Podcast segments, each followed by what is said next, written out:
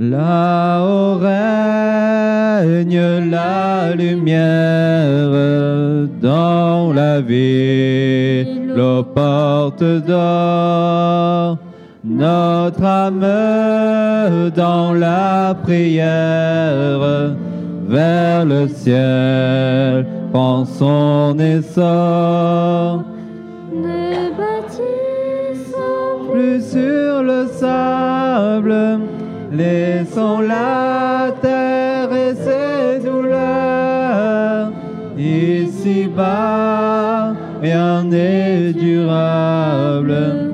Espérons, vivons à des cieux sera semblable à dix vierges qui qui ayant pris leur lampe allaient à la rencontre de l'époux. Cinq d'entre elles étaient folles et cinq sages.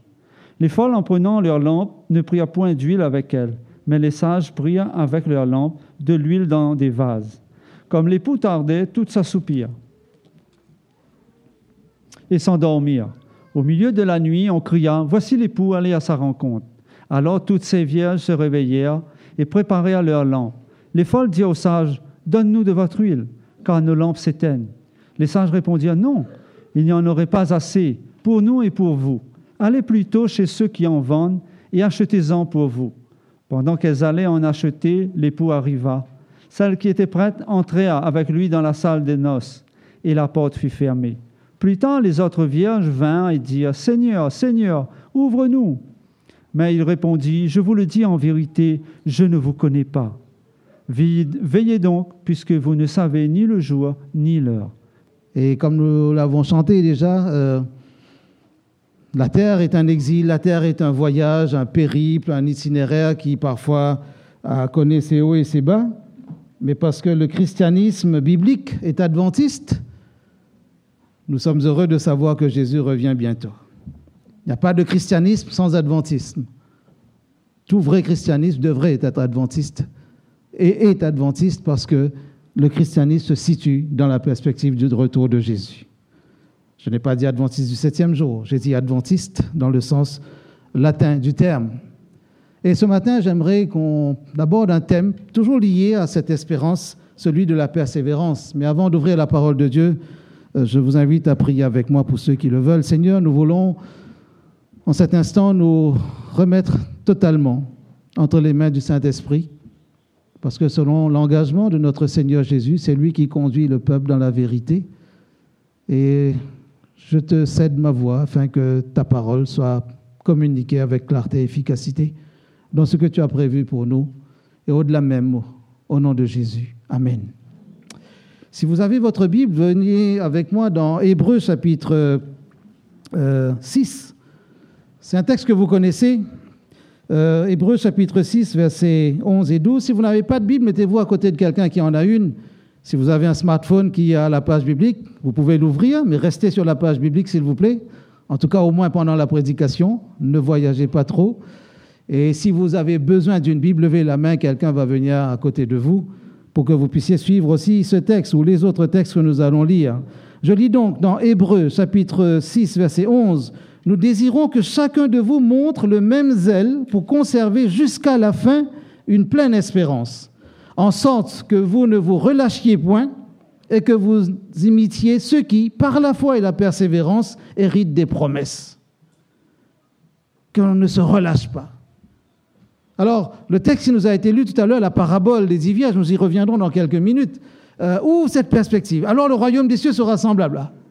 Mais les apôtres, dans leur inspiration, dans leur élan missionnaire, mais aussi dans leur élan pastoral, encouragent tous les chrétiens, et pas seulement pour leur époque, mais jusqu'à la fin, parce que la persévérance est demandée jusqu'à la fin, à tenir. Tenir bon. Tenir bon. Parce que les apôtres savaient, et dans chaque génération, on observe, on apprend, on comprend qu'il est facile de se relâcher. Il est facile de se décourager. Dans tous les domaines de la vie, on peut se décourager. Parfois à l'école, on a une mauvaise note, on a bien travaillé, la fois suivante, on se dit, est-ce que c'est ça vaut la peine de, de passer des heures à tout comprendre, tout apprendre par cœur, et puis il y aura une question qui n'aura rien à voir avec euh, notre bonne volonté. Et souvent, les enfants se disent, mais oh, on a bien étudié le chapitre 6, mais il, a, il est revenu sur le chapitre 5. Ah, les profs, ils sont méchants. Mais on, euh, on l'a dit, ne vous relâchez pas. Tenez bon, persévérez. Et parfois, on a envie de, croire que la victoire est possible. Moi, je suis toujours amusé de voir certains spectateurs quitter le stade quand leur équipe est menée 1-0 à 5 minutes de la fin. Et il y en a qui sont déçus quand ils apprennent après que dans les, les temps additionnels, leur équipe a marqué deux buts. Ah, pourquoi on n'est pas resté? Persévérer jusqu'à la fin Et la question peut se poser aussi pour les chrétiens. Pourquoi certains abandonnent? Parce qu'ils ne peuvent pas tenir jusqu'à la fin. Alors, l'autre question qui se pose derrière cette première question, pourquoi les chrétiens abandonnent-ils? Est-ce que le Seigneur a oublié de les soutenir? Est-ce que le Saint-Esprit a oublié certains au passage? Parce qu'il y a tellement de chrétiens sur terre Non. Quand nous relisons ce texte, nous désirons que chacun de vous,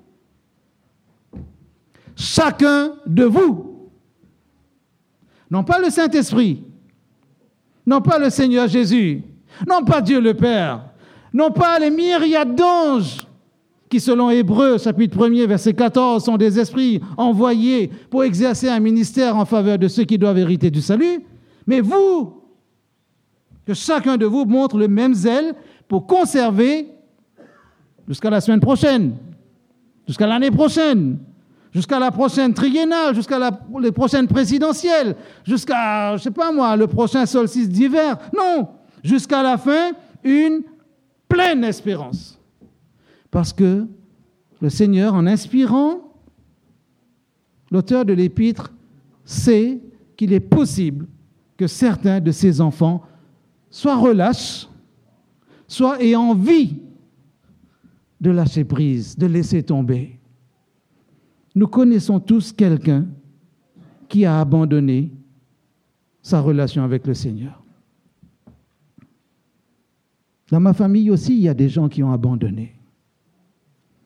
Cela me fend le cœur quand je vois qu'il y a un neveu qui, par exemple, est en train de fumer de la chicha, parce à la mode, tendance.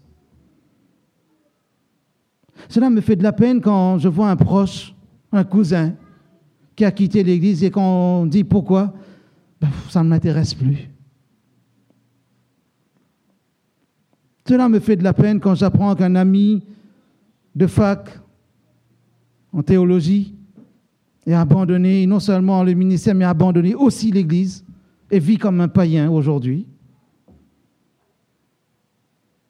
Cela me fait de la peine je me souviens encore de cette image quand j'ai rencontré un ancien collègue chez lui avec son verre de vin à la, main et une cigarette dans l'autre.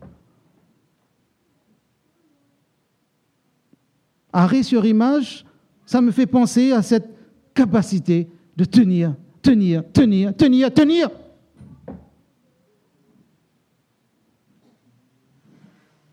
Parce que Jésus a prévu que l'amour du plus grand nombre se refroidira. Jésus a dit qu'il y aura des tribulations. Il y aura des choses qui seront désagréables. Si nous lisons par exemple Matthieu chapitre 10, verset 22, euh, allez, avec moi dans ce texte si vous avez le temps. Matthieu 10, verset 22, euh, et Jésus va prononcer cette, phrase qui est comme une recommandation, une exhortation, euh, pourquoi pas un, enseignement. Matthieu 10, 22, je lis dans la version Louis II classique, vous serez haïs de tous à cause de mon nom. Et c'est là que vient la recommandation qui est comme, un ciment que Jésus veut placer dans son Église. Mais celui qui persévérera jusqu'à la fin sera sauvé. On lisait à l'instant dans l'Épître aux Hébreux que chacun de vous tienne jusqu'à la fin et ne se relâche pas. Ne se relâche pas. Parce que nous avons dans notre vie, dans notre société, dans notre histoire personnelle peut-être, familiale, même professionnel, dix mille raisons de relâcher, ou dix mille distractions qui peuvent nous détourner le regard. Et toutes ces distractions paraissent au départ intéressantes, agréables, confortables, agréables à la vue et bon à manger, pour reprendre une phrase biblique. Mais toutes ces distractions qui nous éloignent de notre engagement ne peuvent pas venir du Seigneur.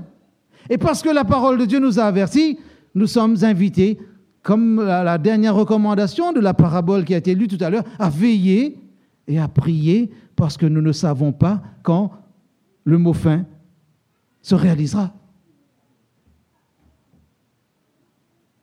Quand vous avez déjà regardé un film et que vous le regardez pour la énième fois, vous connaissez chaque séquence, chaque scène.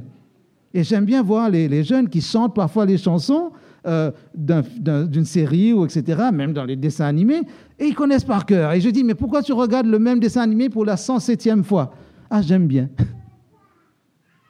Et qu'est-ce qui va se passer? Et puis il dit, attends, attends, il va... Mais si tu connais déjà le film. Non, mais c'est intéressant. Et cette passion-là est remarquable. Seulement, nous ne connaissons pas le jour de la fin. C'est pour cela que la parole de Dieu nous encourage à tenir jusqu'au bout. Et c'est là que nous sommes interpellés par ceux qui ont eu du caractère à persévérer, persévérer, persévérer. Alors, une première définition du, du- du- mot persévérance, c'est l'entêtement. Mais c'est sa définition pessimiste ou négative, on pourrait dire. Entêtement, obstination, persistance. Comme on dit en créole euh, à Maurice, persister, causer. Tu vois, quelqu'un qui tient tête, qui ne lâche pas, qui, même s'il a tort, ben, alors parfois s'il a raison, en plus, il va encore continuer, persister. Ça, c'est le côté un petit peu sombre. Mais la persévérance, c'est aussi la qualité d'une personne qui persévère, c'est-à-dire qui, qui va aller dans la durée, qui sait résister face au vent contraire, face aux tempêtes, aux turbulences de la vie. Une personne qui s'inscrit dans la durée. C'est parce que certains hommes ont tenu, ont persévéré qu'il y a eu des, des tournants dans l'histoire. Et pourtant, ces hommes, dans leur, dans leur vie personnelle, ils n'étaient pas les plus prometteurs. On dit que Winston Churchill, qui était Premier ministre de Sa Majesté la Reine Elisabeth II pendant la Deuxième Guerre mondiale, euh, quand il était à l'école primaire, euh, c'était un enfant terne, morne.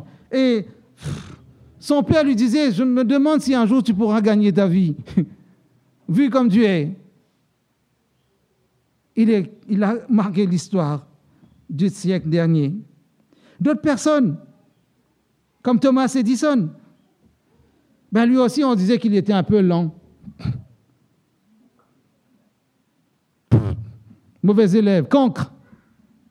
Mais heureusement qu'il a persévéré. Parce qu'après 10 000 essais, nous avons eu tout ça pour nous éclairer. Si après le 5 millième essai, il avait dit, non, quand même 5 000 c'est beaucoup, je raisonne, 5 000 c'est suffisant, je lâche l'affaire. On n'aurait pas eu de quoi nous éclairer. Albert Einstein aussi entendait ses parents dire que c'est un enfant lent qui, qui, ne, qui ne réagit pas rapidement. Et il avait de mauvaises notes à l'école. Donc ça rassure certains peut-être. Sauf en maths, sauf en maths. Alors ne dites pas à votre prof, même Albert Einstein avait de mauvaises notes sauf en maths, et puis moi un jour je serai célèbre. Alors d'ici là que vous, vous inventiez euh, E est égal à MC carré, hein, je veux dire là vous, vous verrez ça pour vous tranquillement. Inventez autre chose en attendant. Mais seulement il a persévéré. Et son principe de la relativité en physique a changé beaucoup de choses. Parfois en bien, parfois en mal. Mais au moins, le principe de la relativité était posé sur le plan scientifique. Même si on avait sur le plan philosophique aussi euh, la notion de relativisme qui après va faire du tort à la foi. Mais l'important pour nous, c'est de comprendre que dans l'histoire, il y a des gens qui ont persévéré. Nous avons fini avec le livre des actes des apôtres, nous avons vu un homme comme Paul qui a persévéré jusqu'à la fin, jusqu'au bout. Comme si Paul avait envie de dire, je ne lâcherai pas cette affaire. Je ne lâcherai pas cette affaire. Pourquoi? Parce qu'il s'agit du royaume des cieux. Et c'est là que je reviens au chapitre 25 de Matthieu, cette parabole que vous connaissez. Alors le royaume des cieux sera semblable à dix vierges. Nous avons déjà parlé de cette parabole, mais c'est cette notion de persévérance qui m'intéresse aujourd'hui. Parce que quand il n'y a pas de persévérance, il y a comme un déséquilibre. Il y a comme un, flottement. D'où vient et comment se manifeste ce déséquilibre? La première chose, c'est peut-être l'abandon du premier amour, si on reprend euh, ce que Jésus va dire à son Église dans Apocalypse 2, verset 4. Peut-être parfois on cherche l'amour sans la vérité. C'est-à-dire on, croit au relationnel, au côté socialisant euh, d'un groupe, mais on ne s'intéresse pas nécessairement aux valeurs, aux vérités, aux fondamentaux même de ce groupe. Mais Jésus peut donner des remèdes à cela, des remèdes. Peut-être parfois il y a un déséquilibre parce que on se fixe de mauvais objectifs. On sait qu'on avance, mais on ne sait pas où on va. Et quand on n'a pas de but, d'ailleurs le premier principe de l'éducation, c'est d'avoir un but. Vous imaginez des gens qui entreraient sur un terrain, euh, quel que soit le sport, et qui joueraient sans envie de gagner dans une compétition. On se dirait, mais ce ce n'était pas la peine d'être là juste pour jouer. En disant, il faut tenir les 90 minutes ou les 60 minutes, même si on ne marque pas de but, ce n'est pas grave, on va jouer. Sans but, il n'y a pas de progrès. Quand on a de mauvais objectifs, peut-être c'est parce qu'on on se, laisse glisser dans une comparaison avec les autres. On oublie ses propres objectifs. Si en classe, quelqu'un regarde comment travaille l'autre, ah, il travaille bien et je l'admire, je l'admire, et j'oublie de travailler. C'est intéressant de dire au moins, au moins il y a quelqu'un qui a de bons résultats, mais son propre objectif, on l'oublie. Dix vierges. Jésus dit saints sont sages, saints sont folles. Alors, c'est le mot prudent et imprudente qui doit se comprendre dans ce, texte-là. Ce n'est pas la folie au sens de démence, euh, asile psychiatrique, etc. Non, ce n'est pas ça. C'est plutôt la folie dans le sens de ne pas avoir du bon sens. Du bon sens. Et ce qui euh, marque un petit peu cette histoire-là, c'est que comme l'époux tardé, comme l'époux tardé, verset 5, il est dit, toute s'assoupir et s'endormir. Alors Jésus dit que tout le monde s'assoupit et s'endormit- s'endort. Est-ce que Jésus est en train de dire que dans la perspective du royaume des cieux, arrivera un moment où tout le monde va s'endormir? Possible. Possible. Possible qu'il y ait de la fatigue. Et si ceux qui attendent la, la venue de l'époux ressemblent ou représentent ceux qui, dans l'Église, attendent la venue de Jésus, cela sous-entend aussi qu'il y a des moments de fatigue, de découragement. Il y a des moments peut-être chacun de nous a une raison pour dire je lâche un petit peu, je, vais souffler, je prends du recul. Et euh, c'est peut-être possible, légitime, parce qu'il y a tellement de, de comment dire, d'interférences dans notre vie. Parfois la charge de travail, parfois les problèmes financiers, parfois les problèmes relationnels, parfois, euh, sais pas, la maladie. Et toutes ces choses-là peuvent créer des distractions inconscientes. Et puis, petit à petit, on prend l'habitude de relâcher, on, finalement, on lâche l'affaire. Tout s'assoupir et s'endormir. Est-ce que cet assoupissement est comme un manque de persévérance? Parce que c'est quand on dit voici l'époux, allez à sa rencontre, que les choses vont se dessiner. Verset 6, au milieu de la nuit, on cria, voici l'époux, allez à sa rencontre. Alors toutes ces vierges se réveillèrent et préparèrent la lampe. Les folles dirent aux sages, donnez-nous de votre huile, et car nos lampes s'éteignent. Les sages répondirent, non, il n'y en aurait pas assez pour nous et pour vous. Allez plutôt chez ceux qui en vendent et achetez-en pour vous. Devrions-nous comprendre que Jésus est en train de dire que les sages ne sont pas généreuses et que les sages paraissent intolérantes? Parce qu'on se dit quand même, si elles sont sages, pourquoi elles ne sont comme s'il manquerait un peu de charité chrétienne ici Quand même, donner un petit peu. Mais il arrivera un moment où chacun, comme disait le texte de Hébreux 6, verset 11, chacun doit apprendre à persévérer.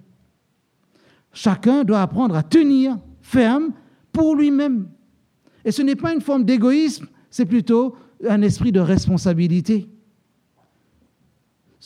Jésus ne met pas en exergue, en évidence le refus de partager. Jésus met en évidence la responsabilité personnelle et totale jusqu'au bout. Si je vous donne une partie de mon huile, je ne serai pas responsable. et je vais négliger mon propre engagement et je ne pourrai pas attendre l'époux. Et nous serons deux. Et si les cinq sages, comme si Jésus était en train de dire, si les cinq sages s'étaient euh, autorisés à partager leur huile, ben les dix n'auraient peut- peut-être pas pu tenir jusqu'à la salle des noces. S'assoupir, s'endormir, c'est peut-être une forme d'épuisement. Et dans la société aujourd'hui, on parle beaucoup d'un mot anglais, burn-out, qui est l'épuisement professionnel. Alors, qu'est-ce qui amène, qu'est-ce qui amène ce- cet épuisement professionnel? La première chose qui amène l'épuisement professionnel, c'est la négligence du repos adéquat. La négligence du repos. On ne prend pas le temps de souffler. La deuxième chose, c'est, euh, disent les, professionnels du développement personnel, euh, le manque d'humour, de détente. Se, relâcher un petit peu pour, toujours pour souffler, pour dire, allez. D'ailleurs, même en Asie, ils prennent cinq minutes par jour dans les entreprises pour rire, se libérer. Ils ont commencé en Corée, en, Chine ils le font, au Japon aussi. Et regardez les entreprises coréennes et japonaises. Regardez l'impact que l'Inde a aujourd'hui sur le plan industriel. Cinq minutes pour souffler et rire. Allez, on se lâche. Pour lâcher la pression. Ce qui provoque aussi cet épuisement, ce qu'on appelle le burn-out, c'est que les gens ne prennent pas toujours au sérieux le temps de repos, soit hebdomadaire, soit le temps, ce qu'on appelle les vacances ou les congés payés, etc. Peut-être on a perdu le sens du défi, le sens du défi. Et ensuite, euh, peut-être l'allongement du temps de travail. Parce que euh, le profit, le profit qui motive toutes les entreprises fait que, ben, on n'arrête pas. Les hommes sont devenus des machines, même si les hommes ont créé des machines pour remplacer les hommes, mais les machines n'arrêtent pas de travailler. Alors on veut faire travailler les hommes au, même rythme que les machines. La sixième raison peut-être, c'est que quand on arrive à cet épuisement, c'est parce qu'on donne plus qu'on ne reçoit. C'est-à-dire, on ne peut plus recevoir parce qu'on donne, on passe son temps à donner, et c'est comme cela que l'épuisement arrive. Parfois le perfectionnisme aussi, ou l'idéalisme. On veut que tout soit bien fait dans les détails. Et si on ne le fait pas dans le détail, ça ne se fera pas, donc on finit par s'épuiser. Et quand quelqu'un est touché par ce burn-out ou cet épuisement professionnel, euh, qu'est-ce qui caractérise son comportement? La première chose qui caractérise euh, le comportement de celui qui, est touché par cet épuisement, c'est euh, visiblement un niveau accru, élevé de fatigue. Vous avez l'impression que vous êtes toujours fatigué. Ou à chaque fois que vous posez la question à quelqu'un, comment ça va? Ouh. Et vous avez toutes les expressions que vous connaissez pour dire que c'est la fatigue ah, qui a atteint son niveau le plus élevé. Ensuite, il y a un sentiment d'échec. D'échec, oui, ou de frustration, d'ennui, de futilité. Parfois, comme si on a le sentiment de ne rien contrôler. Tout nous échappe. Pourtant, on avait l'habitude de tout maîtriser, mais tout nous échappe. Et puis, il y a un sentiment peut-être d'inutilité. Il y a aussi un troisième euh, trait qui caractérise les gens touchés par cet épuisement. Euh, c'est l'activisme. On se donne à fond parce que finalement, on se croit indispensable à l'entreprise. Il y a des gens qui ne sont pas propriétaires de, la société où ils travaillent, mais ils se comportent comme s'ils étaient le fils héritier et ils travaillent, ils font tout de A à Z. Ils ne délèguent jamais. Ils ne partagent rien. Même pour aller chercher, euh, je sais pas moi, un stylo dans le placard à fourniture, ils veulent le faire eux-mêmes. Parce qu'ils pensent que si eux, ils le font, ben, ce sera bien fait. L'épuisement peut venir de là aussi. Il y a un quatrième trait, c'est l'éloignement, l'isolement relationnel. Les gens qui sont touchés par l'épuisement, ils se détachent peu à peu des autres. Ils désocialisent. Ils n'arrivent pas à communiquer. Quand les amis disent bien, on va manger une pizza ensemble, ah non, allez-y sans moi, j'ai un dossier à finir. Une fois, deux fois, trois fois, dix fois, parce qu'ils ne peuvent plus être en présence d'autrui. Un cinquième élément euh, se voit dans la difficulté de concentration. Et puis, en avant, sixièmement, on peut voir aussi qu'il y a un problème d'humeur. On ne va pas passer sa journée à bouder, par exemple, parce qu'il y a aussi des boudeurs professionnels. Mais la personne devient irritable. Un rien l'agace. Vous piquez, ça explose. Vous frôlez le vêtement de la personne, juste le vêtement. Ben, c'est un scandale d'État. Si jamais vous lui marchez sur le gros orteil, là, c'est une déclaration de guerre. Si jamais votre portière a touché sa voiture, elle peut vous traîner au tribunal. Les gens sont irritables, irascibles. Et écoutez les remarques, tout est négatif, tout est noir, tout, rien ne va. Et puis, une dernière caractéristique, si on en regardait sept, euh, on pourrait allonger la liste, c'est la baisse de l'estime de soi. Quelqu'un qui est touché par ce qu'on appelle le burn-out, c'est vrai, c'est un mot qui vient euh, des Anglais, mais euh, qui veut dire épuisement dans le milieu professionnel, mais pas seulement professionnel. C'est cette baisse de l'estime de soi. Et cela pourrait correspondre aussi à un temps d'assoupissement où, où on s'endort et puis on se laisse aller. On se laisse aller. Mais les vierges qui sont déclarées imprudentes ou folles, comme il est dit dans certaines versions, euh, Jésus donne le critère. Pourquoi Jésus les considère comme étant folles Parce qu'au verset 3, Jésus a dit les folles ou les imprudentes, les non avisées, ou on peut encore traduire celles qui n'avaient pas de bon sens, en prenant leur lampe, ne priaient point d'huile avec elle. La réserve est épuisée. La réserve est épuisée. Quand vous circulez dans votre voiture et que vous atteignez le niveau de réserve, et qu'il y a un petit bip, ou bien vous voyez qu'il y a un clignotant, vous dites, ah, d'après le manuel de la voiture ou les recommandations du concessionnaire, je sais qu'il me reste encore 50 km, ou 100, ou 150 selon le modèle de voiture que vous possédez. Alors vous vous ajustez, vous vous adaptez en disant, bon, je peux, j'ai encore un peu de marge, je ne vais pas tomber en panne dans les 10 prochains mètres. Mais si vous vous dites, j'ai encore un peu de distance que je peux couvrir, mais vous oubliez la limite de cette distance, ben, vous continuez à rouler en pensant pendant, allez, j'ai encore de la route, mais sans regarder les kilomètres, vous allez tomber en panne. Vous allez épuiser vraiment jusqu'à panne sèche. Et le burn-out, c'est cela. Et Jésus dit, attention, dans ce récipient qui était vide, il y avait toutes les chances d'une sorte de, d'épuisement. Alors, la question se pose par rapport à cette parabole. Et pour revenir à Hébreu chapitre 6, versets 11 et 12, est-ce qu'il est possible de connaître un burn-out spirituel? Est-ce qu'il est possible d'avoir un épuisement spirituel? Si nous nous souvenons des aspects psychologiques, il y a un rappel, la fatigue, la frustration, l'activisme, c'est-à-dire se croire indispensable, l'isolement relationnel, on n'est plus avec autrui, sauf si on a besoin de demander un peu d'huile à minuit, inattentif aux consignes, la mauvaise humeur ou la baisse de l'estime de soi, qu'est-ce que cela peut provoquer sur le plan spirituel? Sur le plan spirituel, nous découvrons qu'il y a un premier élément, qui est celui du désintéressement. C'est-à-dire, de même qu'il y a une sorte de fatigue sur le plan de l'activité professionnelle, il y a une sorte de fatigue sur le plan spirituel. Parfois, nous avons l'impression que on en fait trop. Ah, L'Église demande beaucoup. Déjà, nous faisons un effort pour venir le sabbat matin. Euh, une fois quelqu'un m'a dit ça, j'ai dit, tu sais, on n'a pas encore inventé l'idée de, remettre un certificat de présence pour le sabbat matin ou un diplôme d'assiduité. Peut-être c'est une idée. Mais bon, on, pour l'instant, je ne sais pas. Euh, ben, je te dis merci au moins d'être là.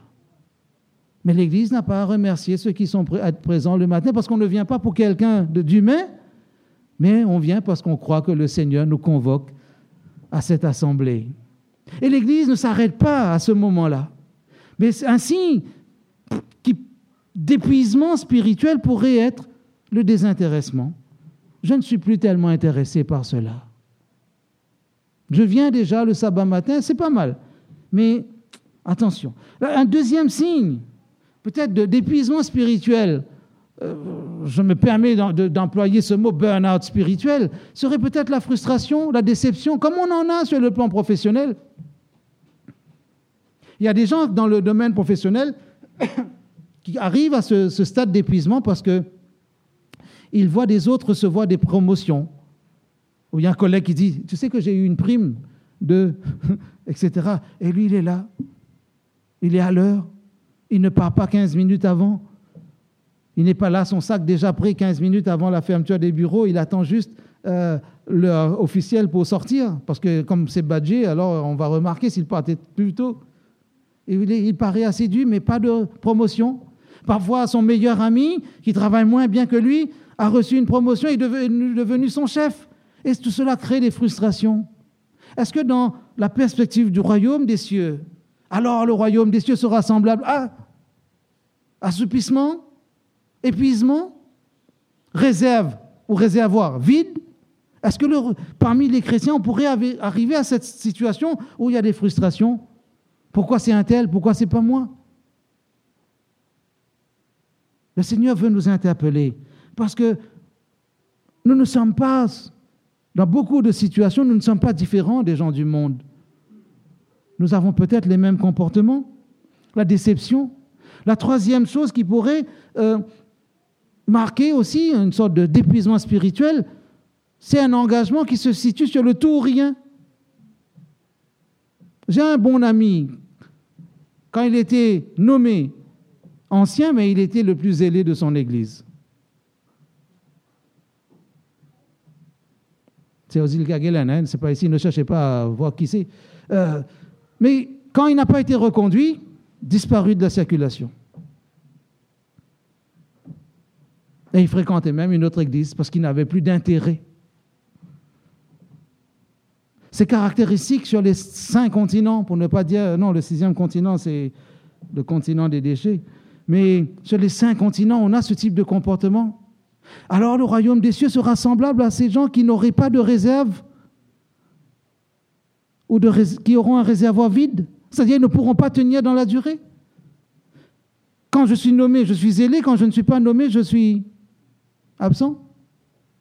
Mais bon, cela pourrait nous guetter. Peut-être ce n'est pas notre cas, mais peut-être ce mal pourrait nous toucher aussi. Un quatrième aspect, c'est encore l'isolement relationnel. Ne socialise pas ou ne socialise plus. Nous organisons un moment festif. Non, ça ne nous intéresse pas. J'ai à manger à la maison. L'Église n'organise pas un repas ou un petit déjeuner parce que tu n'as pas à manger à la maison, mais c'est pour être ensemble, apprendre à être ensemble, à vivre ensemble. Et cela peut être agréable. Moi, j'admire les jeunes quand, en cinq minutes, par un texto, ils se rassemblent là, et puis il y a 30 personnes, et ils disent Bon, OK, on est là maintenant, qu'est-ce qu'on mange? Ben, euh, OK, c'est dans leur génération, on se commande une pizza. Ou bien on appelle nos parents, eux, ils vont apporter à manger pour nous. Nos parents ne vont pas nous laisser mourir de faim. Mais ils ont eu cette capacité à se rassembler parce qu'il fait bon, il fait bon d'être ensemble. Alors, cet, aspect relationnel est très important parce que l'Église est un corps visible, pas un corps spirituel invisible. Alors, je suis toujours amusé quand on me parle de l'Église invisible, de l'Église spirituelle qui n'est pas concrète. Je dis, Jésus ne s'est pas trompé. Parce que quand Jésus dit que là où deux ou trois s'assembleront en mon nom, Jésus parle de manière physique. Jésus a voulu une église physiquement visible, parce que comment on peut être lumière du monde si on est invisible? Comment on peut être crédible si on n'est pas visible? Et dans ce contexte, euh, nous avons peut-être besoin à progresser. Parce que si on ne socialise plus dans l'église, on ne socialise pas, soit l'église ne sait pas accueillir, on peut dire ça, mais on ne peut pas toujours dire ça. Quand on entre dans une église, on dit Ah, il n'y a pas d'amour ici. Parce que personne ne m'a dit bonjour. C'est vrai. C'est vrai que parfois nous, nous, nous faisons des erreurs en oubliant d'accueillir certaines personnes. C'est vrai que parfois, à l'accueil, nous pouvons accueillir des adultes et on oublie les enfants qui passent aussi. Parfois, on oublie de voir que le petit garçon a une jolie casquette ou il a une petite voiture rouge à la main. Ou bien que, voilà, parfois, il y en a qui vont parler aux hommes mais pas aux femmes. J'exagère quand je dis ça, c'est pour me faire comprendre. Mais la socialisation est un trait caractéristique de l'Église. Si dans mon réservoir, il n'y a rien, peut-être je ne vais pas tenir dans la durée. Je, ne pratique pas le fait d'être ensemble avec. Avec, toujours avec. Pas quelque part. Un, cinquième élément euh, se voit peut-être dans... Euh, je peux être épuisé parce que je suis inattentif aux directives du Saint-Esprit. Parce qu'on a comparé l'huile souvent au Saint-Esprit dans cette parabole. Mais si l'Esprit doit venir pour me conduire dans la vérité, toute la vérité, la vérité qui est Jésus-Christ, dans sa personne, la vérité de la parole des Saintes Écritures, mais la vérité sur moi-même. Mais si je refuse cette vérité, je vais aller contre l'Esprit et je vais m'épuiser spirituellement. Je vais vider moi-même mon réservoir, comme si je vais mettre une microfuite. Il suffit d'une microfuite dans mon réservoir spirituel pour perdre peu à peu l'essentiel. Mais Jésus nous met en garde parce qu'il dit, attention, le royaume des cieux sera comme... Et je me mets là-dedans. Comment est-ce que j'attends ce retour? Comment est-ce que j'attends ce Messie? Est-ce que je veux que tous les matins, parce que Jésus m'a dit, demandez la présence du Saint-Esprit dans votre vie. Parce que si vous, méchants comme vous l'êtes, quand vos enfants vous demandent un pain, vous, vous, donnez des choses agréables, vous pensez que votre Père céleste qui est bon, lui, qui est parfait, qui est aimant, qui est amour, vous pensez que lui, il va vous refuser le Saint-Esprit? Demandez. Demandez pour que votre réservoir spirituel soit plein et que vous soyez capable de tenir dans la durée. Être attentif aux directives de l'Esprit, c'est accepter de, comme si d'entrer dans cette dynamique, j'allais dire de, de, prendre une tranche du fruit de l'Esprit par jour pour, pour, pour prendre ses vitamines spirituelles, pour tenir dans la durée. Un sixième trait, c'est que quand il y a épuisement spirituel, ben parfois le chrétien peut être sur la défensive. Il ne dialogue plus, il ne discute plus. Il est juste sur la défensive parce qu'il pense que tout est, tout est attaque, tout est contre lui. Quand il y a cette baisse de l'estime de soi dans le monde, dans la société, des professionnels de la relation d'aide ou de, des sciences humaines, euh, et tout le monde n'est pas athée dans ce contexte-là, parce que dans nos universités aussi, on traite de ces, aspects du développement personnel. Euh, quand il y a une baisse de l'estime de soi, c'est euh, peut-être un moment très délicat, qui est critique, où la personne peut basculer dans la déprime, et parfois même dans la dépression. Mais le Seigneur veut que notre vie soit remplie de sa présence pour que nous ne tombions pas justement dans la déprime, dans le pessimisme ou dans la dépression. Parce qu'un trait de caractère, ça pourrait être la victimisation. La victimisation, parfois euh, la déprime chronique, ce qui peut amener parfois une sorte de contestation parce que je ne sais plus où je me situe. Parfois, ça peut même amener la perte de confiance en Dieu. Il y a beaucoup de chrétiens qui parfois doutent que Dieu leur pardonne. Parfois, ils se disent, mais j'ai commis trop de péchés, je suis trop sale, Dieu ne va pas me pardonner. Si je prie en disant, Seigneur, je suis comme un verre qui rampe dans la boue, mais à un moment, le Seigneur dit, mais je veux te relever dans ta chute, je veux te purifier, reviens à moi. Venez et plaidons, dit le Seigneur. Venez et plaidons. Je suis capable de purifier tout cela. Celle qui était folle ont pris des lampes, mais n'ont pas pris de récipient avec de l'huile pour tenir dans la durée. Qu'est-ce que le Seigneur veut nous dire? Il est disposé à nous accueillir. Et ce matin, ce qui me rassure, c'est que le Seigneur nous invite à trouver, à retrouver cet esprit persévérant. Parce qu'à la fin de cette parabole, et je veux terminer avec ce verset, verset 13, parce que quand elles sont revenues après avoir trouvé de l'huile, tout ça, c'était bien mais c'était trop tard. C'était trop tard. Jésus ne veut pas nous faire peur avec cette parabole, mais Jésus veut nous rassurer. Jésus ne veut pas dire que 50% de l'Église seront condamnés et 50% seront dans la salle des noces. Mais Jésus est en train de dire, il y a simplement une chance sur deux que vous vous mépreniez. Si vous ne remplissez pas votre réservoir spirituel de choses spirituelles, vous allez rater l'effort spirituel pour tenir dans la durée. C'est ce qu'il a voulu dire à Nicodème. Ce qui est né de la chair est chair. Si tu as des réactions charnelles, si tu cherches toujours euh, des raisonnements humains, charnels, si tu mets des stratégies humaines pour avancer vers quelque chose, c'est intéressant. Mais ce qui est né de la chair est chair, alors que ce qui est né de l'esprit est esprit. La nourriture spirituelle produira des forces spirituelles. Alors le royaume des cieux sera semblable à cela. Veillez et priez, dit Jésus.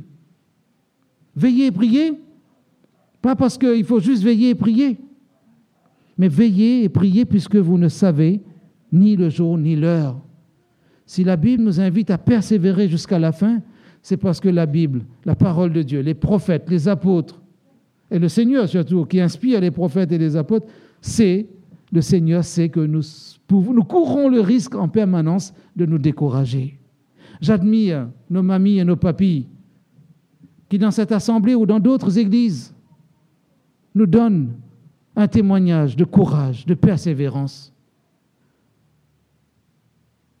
Je vous admire, mamie et papy, parce que votre présence me dit dans l'église qu'il faut tenir, de ne pas baisser les bras, de ne pas baisser les bras. Il y a quelques semaines, une famille amie à l'île Maurice, bon, nous aussi, ils avaient dix enfants, mais il y a un qui était décédé, mais nous avons grandi ensemble. Papa vient de mourir à 99 ans.